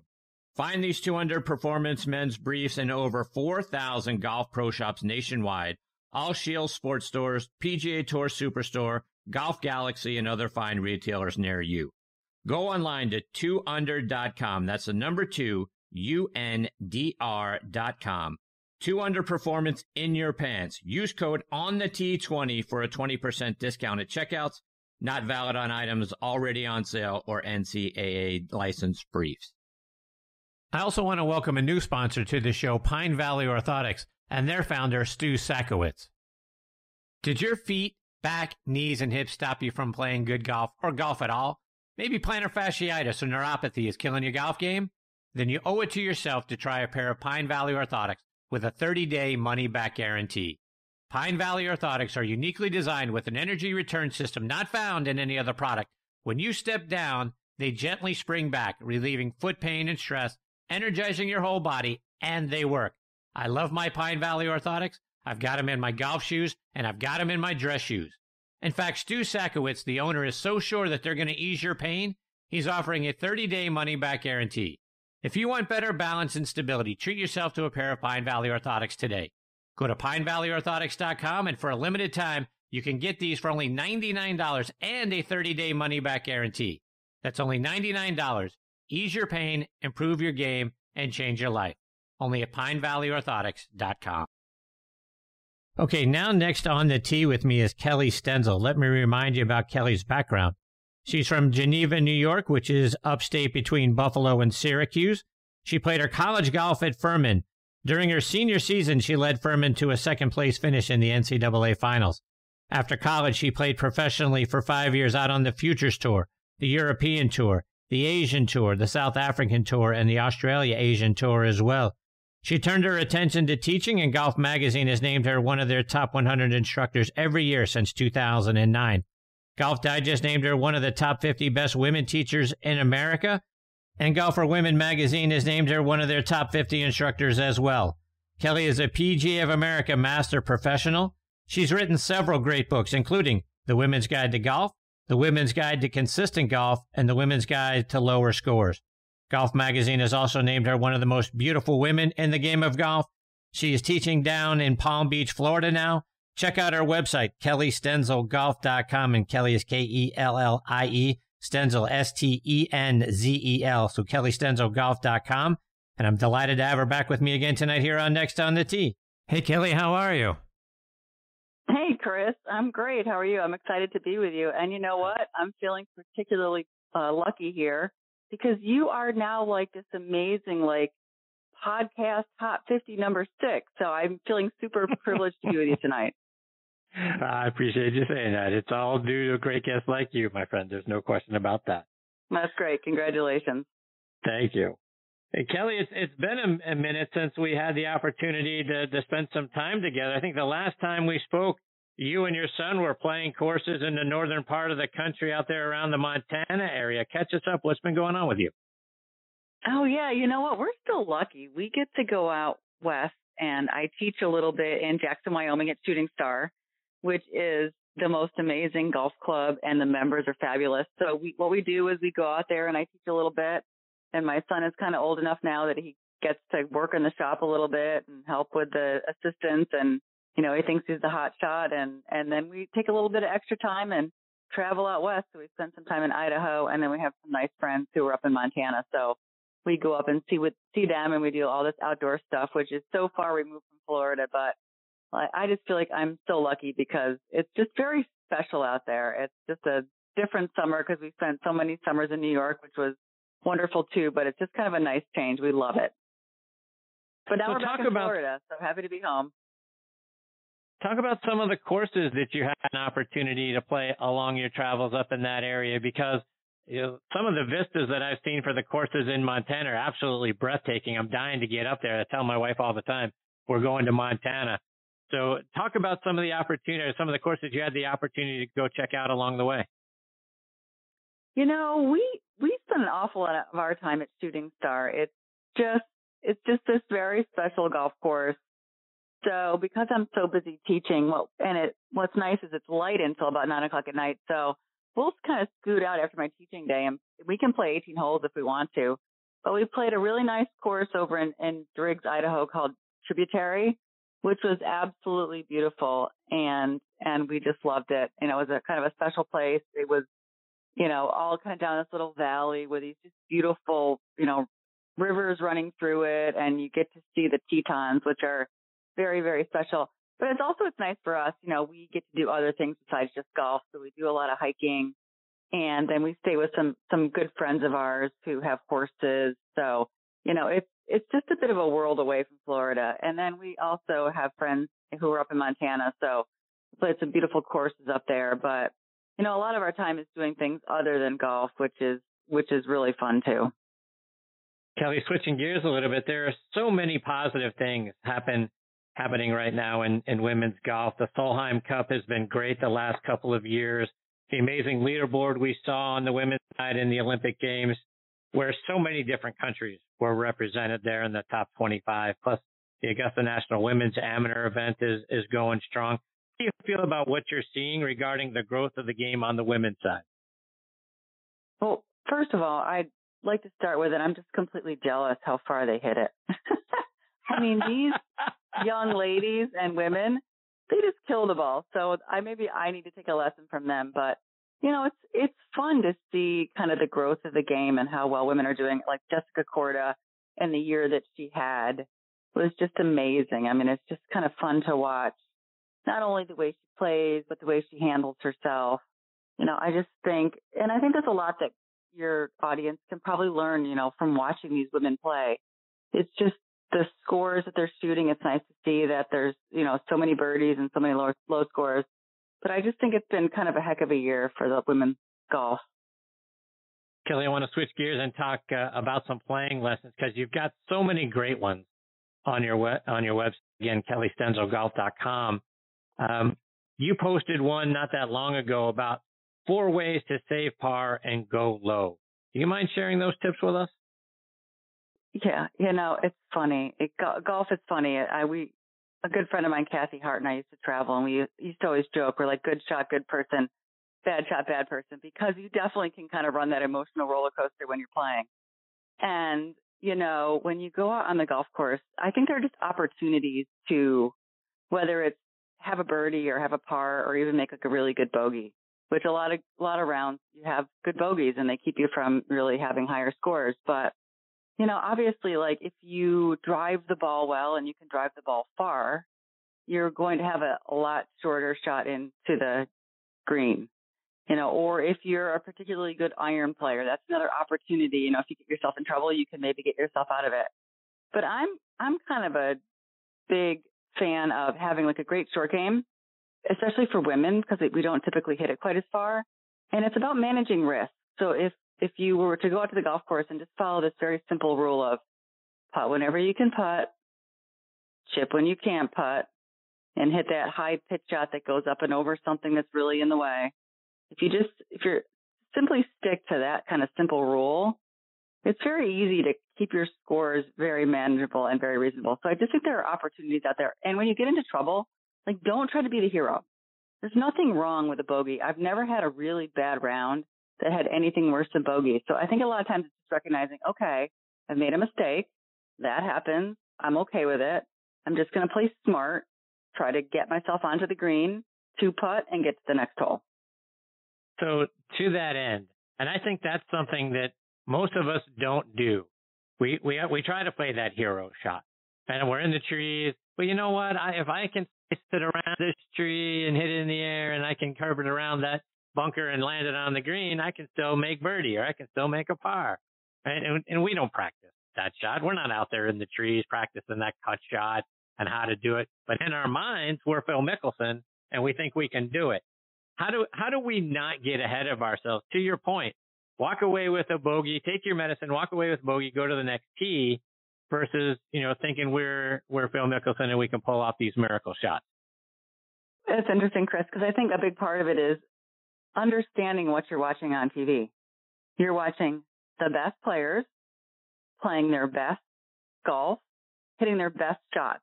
So you know if they cut away to somebody who's not even doing well in the tournament and you see them like, okay, he's got a 30 foot putt. You know he's going to make it. Otherwise, they wouldn't cut away to him. I mean, it's just like this false sense of reality. But I also think that, you know, when you're playing and you make a mistake, and let's say you have a really high score, you're going to learn from it. I pl- remember I played in a Futures Tour event, which was a long time ago in York, Pennsylvania, and I had this really nice man who was caddying for me, and I and I played really badly. And like two weeks later, he was really sweet. He sent me this book, which was like great players who've had disaster holes, which was like really nice of me to send me this book, but it was just like kind of salt into the wound to like reinforce how poorly I had played and probably was telling me like, even though I didn't quite get it at that point that, yeah, you probably should be teaching and not playing, but I think you just learn from your mistakes as well. You know, you have like a double digit. Next time, maybe you won't try to go through the trees. You mentioned the shot a moment ago as well. The the high shot that we have to hit to get over an obstacle, typically a bunker, maybe some water. Um, and that's a tricky shot for a lot of us because we get afraid of it and we decel it and we either chunk it and it goes in the water anyway or into the or into the trap or maybe we accelerate a little too much and then we've we've sculled it and we've hit it way over the green. Talk about finding the touch on those kinds of shots and how not to fear it. Yeah, I mean, and once again, it kind of goes back to like a learning experience where we've all hit the shot meant to go up and over something and the club hits the ground and it just digs so the good news is, is that there are a lot of golf clubs now that have a tremendous amount of bounce. And bounce is like this rounded bottom of a club. And what that I equate that to is a rock skipping across water. So if your golfer can get a club with a ton of bounce on it and learn to set it properly on its bottom. And I think that's the key because these lofted clubs look open because they're so lofted. And if they're sitting properly on their bottoms, the leading edge actually sits off the ground and the face just looks like it's kind of pointing to the sky. But the beauty of it is that when you take that club and you just slam it into the ground, it doesn't dig. And if it's digging, you either don't have the club sitting properly on its bounce or you're pushing the handle too far forward. If you're hitting a high pitch shot, the handle should point to the center of your body. So if you take that practice swing and you literally, I'm not exaggerating, if you slam that club into the ground, it should not dig. And then the beauty of that is if you know that you can bang the club into the ground and it doesn't dig, then you don't get afraid to hit the ground. So a lot of times it's just about finding a club that, you know, has that proper bottom design, that bounce, that when it hits the ground, that it, that it glides. Like really take those practice swings, let them really bang into the ground. And you should really hear that thump, but it shouldn't dig. So a lot of times it's just about setting up really well. And, and as I'm on a kind of a roll here, Chris, I think that's what you're seeing is these golf, even the tour players, because they have so much bounce on the bottom of these clubs, it doesn't matter if they hit the ground before the ball because the club just glides. So pitch shots really just the key is just finding a club that really interacts with the turf well and then once you see that it's not going to get stuck into the ground, there's no reason to ever get afraid to hit the ground and scull it across the green.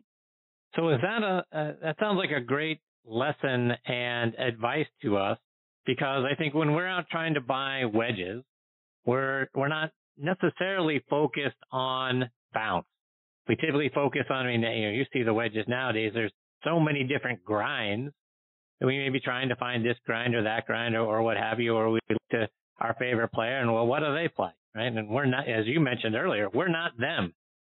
Is that something, right, is exactly. a, a high bounce wedge or set of wedges something for, for the most of us that are weekend warriors?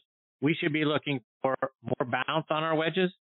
Yeah, it's funny, a hundred percent. It it gets a little bit of a kind of a misnomer that people think like bounce is a bad thing.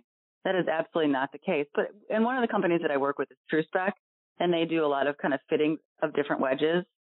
And, and having, I'd say having the proper bounce is as important, if not more important than having kind of the right loft combination. Because it's same thing in the sand. You know, if you're hitting a bunker shot and you've got the right degree of bounce, that club just glides right through. You know, for your golfers who maybe feel like when they're in the sand and the club just gets stuck, that's a sign that they don't have the right bounce or maybe they're pushing the handle forward.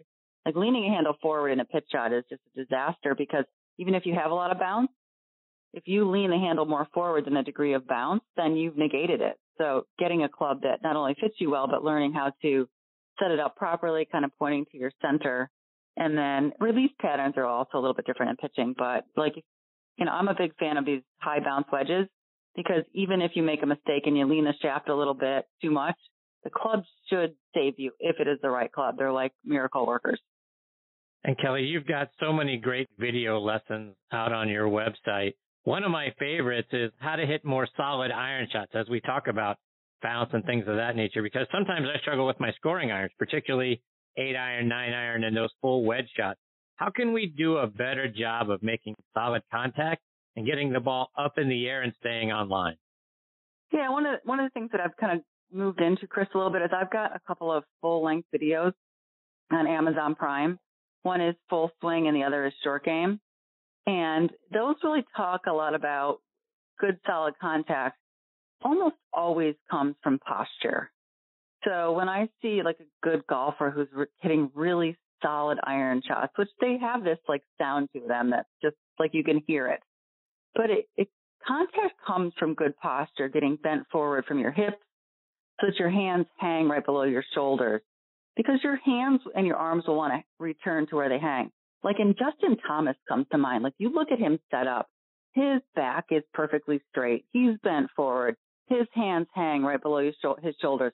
You look at him and you think, how can he ever miss the ball? So a big part of it is, is the posture. But I also think kind of a secondary part is really being, being willing to let your trail arm. So let's assume you're a right-handed golfer. When, when you swing the club back, your right elbow would fold. In order to get that club all the way back down and into the turf, that right elbow, that right arm has to straighten all the way. Almost like you feel like you're throwing a ball in your, in your hand straight down to the ground. And it's funny because a lot of people will think about their lead arm. They'll think about their left arm if they're a right-handed golfer. But if you get into good posture and you straighten that trail arm down like you're throwing a ball straight down, what that allows you to do is not only move athletically because your body will react to that arm straightening, but that gets the club all the way down to the turf. And I think, you know, golf's funny because the way a golf ball gets into the air is, you know, ball and then turf. And that requires you to really be willing to extend that trail arm down and let your body react to it athletically. Kellie, let's talk about club selection when we're around the green and we're chipping because there's, so many different shots we can play. There, you know, do I do I take a seven or an eight iron and hit it low and let it release and run towards the hole? Do I use a, a sand wedge or a lob wedge or do I simply just putt it? What are some things we should consider when we're sort of trapped in between which kind of shot do I need to play here? Yeah, it's such an interesting question because I see so many of my my students and, and more new students think that I'm close, therefore I should use a sand wedge. And that can really kind of get the golfer into trouble because like we discussed earlier, if you don't hit the ground, the ball is gone. So I, I tell my students that I want to see you be able to hit both a high shot and a low shot from 10 yards, 20 yards, 30 yards, 40 yards, 50 yards. You do not want my golfers to equate a shot with a distance. So to go back to chipping, which would be kind of defined as a lower and running shot that kind of looks a lot like a putting stroke with a narrow stance, gripping down and your weight forward. What I've really evolved to is that if your golfer can determine what is their most comfortable stroke size, like get set up for chipping, gripping down, stance narrow, weight forward, make a little putting stroke that brushes the grass. Because some golfers like little strokes that might be like shin to shin, or some golfers like a little bigger stroke that might be a little bit less than hip to hip. So define your most comfortable stroke size and then hit all of your clubs. Hit your sand wedge, hit your gap wedge, hit your pitching wedge, hit your nine iron, hit your eight iron, hit your seven iron, and make your own short game chart rather than me trying to express upon each golfer, well, this is the right size for chipping because every golfer is different. So if you can just define your most comfortable stroke size for chipping and then literally like hit all those clubs and maybe even throw in a, hy- a hybrid, try your five hybrid, try your four hybrid. And then you've got your own personal short game chart for your lower and running shot that you're comfortable doing. Kellie, how do turf conditions play into which club we should chip with? If the ground is hard and dry versus it's just recently rained, we know it's going to get colder here very soon, and our friends up in the northern part of the country are going to be dealing with harder ground, harder fairways, harder greens. How should turf conditions play into what kind of shot we're going to play? It's funny, Chris. Like the first thing that comes to mind is that everybody should just come down to Florida and visit us down here. it's not probably not going to get that cold, and the turf conditions aren't going to change that much. We'd love to have everybody down here in Palm Beach, Florida. But, you know, I think that what you deal with a lot of times when it gets cold and wet is more kind of thick grass where the ball can sit down a little more. And, and the more the ball sits down, the more you really just need to kind of change your leaning toward the target. So most adjustments are made in setup. So if, if I've got a ball that's really sitting down in some deep long grass, what I'll do is I'll lean a little bit more toward the target so that my forward shoulder drops lower. And when that forward shoulder drops lower, it takes whatever your chosen club is and it takes loft away. So whatever club you would use, you would just lean a little bit more toward the target and then just increase the loft. So if you were use a nine iron, you might use a pitching wedge instead. So you're just really having to deal with the conditions get a little more difficult and it's, it's interesting because it's kind of a good general rule is the worse the lie, the more you want to lean toward the target because when your shoulders get a little steeper or your forward shoulder gets a little lower, it helps that club hit the ball before the stuff that might get in the way. Another one of your tips that I love is the one where you show the ball kind of nestled in the rough just off the back of the green, and you have an interesting tip for hitting that shot with a putter. Should we adjust our posture and hit that shot with a putter? How do we do that? Talk us through that. Yeah, that was kind of a a shot that almost came out of necessity. So I was teaching at Atlantic Golf Club in Bridgehampton, New York, where I taught for a lot of years. Wonderful club with a lot of really nice members. And it was always in just phenomenal condition. Like everything was just perfect. And the greens were just lightning fast. Then the ball would roll like just off the green and it would kind of nestle down into the long grass around the edges of the green. Where like a little chip shot or pitch out was just really difficult because you had to have this incredible touch that even I couldn't do even when I was playing a lot. So I, I almost kind of kind of came out of necessity because it was just such a tough shot. So if your golfer were to set up just like they were going to putt, even if the ball's sitting down, and I and I do this all the time, like this summer at Shooting Star, I'm like, okay, at the very end of a golf school, I'm like, I got a trick for you. You know, you can really like take that ball and you can just step on it, just push it down, and let's say it's one to two steps off the green if you set up with your putter and as I was kind of discussing before, if it's a really bad lie, you just lean more forward. If you lean excessively toward the target and you drop your forward shoulder, let's say it even drops like 12 inches and you make a normal putting stroke because your shoulders at, are at such a greater angle and the putter naturally comes at, at such an angle. What happens is the putter kind of glances down the back of the ball and the ball actually pops into the air and it jumps right over that little bit of longer grass. So it becomes kind of a non-issue that you think like this grass is going to get in the way. And it doesn't because the ball does this little pop in the air thing. The challenge becomes like convincing yourself that you don't have to hit it harder just because of that angle of attack changing and the ball having that little ju- kind of jump up and over. So it's really fun. Like I almost always do it at the end of golf schools, you know, when I'm a visiting instructor because people are like, wow, that's like they think it's magic, but it's you know it's obviously just kind of physics. And speaking of schools that you do, last week you did a clinic at the Palm Beach Par Three course. Talk about the things that you go over in those clinics, and by chance, do you have any more of those coming up? Yeah, you know what I'm trying to do a little bit differently this year is do more small group instruction. So, you know, my website has a lot of that information on it. But what what I like to do is spend a little bit of time on the driving range and then get out to the golf course. Because once the technique is pretty good, then there's that kind of next big step of how do I take these skills and how do I apply them on the golf course? And I think that's a lot of times what's missing in golf lessons. So when I do any like half day school or full day school or even a, a two day school, we try to spend a lot of our time on the golf course because you know, you can learn the shots and you can learn, you know, the good technique with your golf swing, but it's, it's learning the, the pre-shot routine. It's understanding shot selection. It's even taking a second and writing down all your clubs and knowing how far they go. You know, I like to really build out yardage charts and short game tags so that, that my golfers that once they kind of leave any time with me that they're, they really feel like they have almost their own little script for their golf. Kellie, just a couple more before I let you go. And a little bit ago, you mentioned Skillest. Talk about what Skillest is and how people can go out there and get a swing analysis and video lessons from you.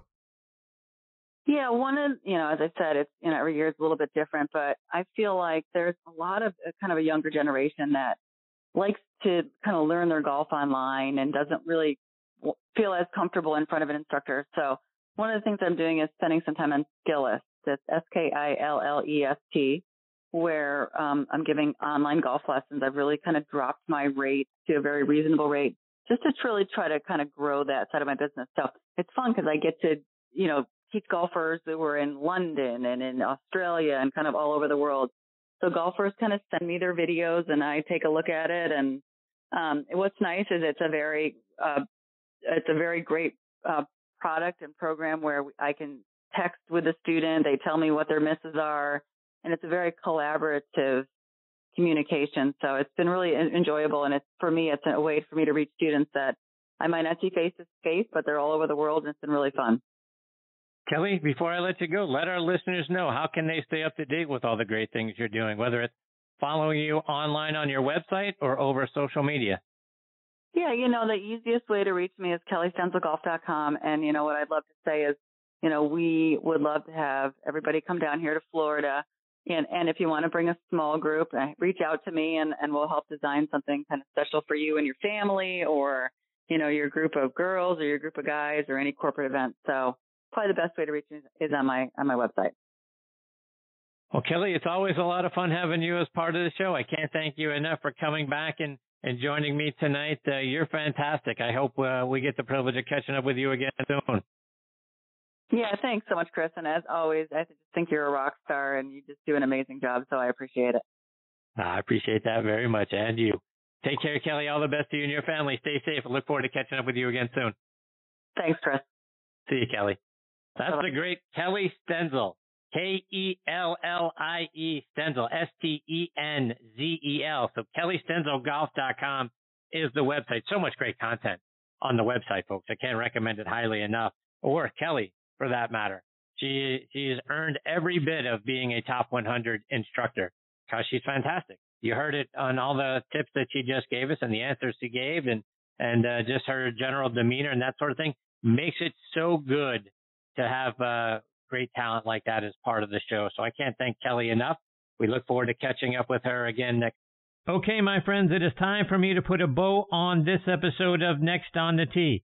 My sincere thanks again to Tom Patri, Donnie Hammond, Dr. Bern Bernacki, and Kellie Stenzel for joining me tonight. Please check out our website, nextonthetee.net, to keep up to date with what our guest schedule looks like. And folks, next week is going to be the last episode for season number eight. It has been such a fun season, and my thanks again to all of you and to my guests for making it so much fun. And we're going to go out in style. Scheduled to join me next week are Champions Tour pros John Cook and Olin Brown, plus former PGA Tour player Tim Simpson, who has also become a wonderful friend of the show over the years, will be back. And then my last guest voice I always want you to hear before we end the season is that of either Matthew or Mitch Lawrence and Matthew will be my final guest this year. So it's going to be a great show. I hope you'll come back and be a part of it with us. You can stream this show as a podcast on a number of great podcasting sites and apps like Apple Podcast, Google Podcast, Amazon Music, Spotify, Pandora, iHeartRadio, Stitcher, Audioboom, Player.fm, and Podcast.co. Folks, thank you again for choosing to listen to this show tonight and keeping us a part of your golfing content. Until next week, Hit him straight, my friends.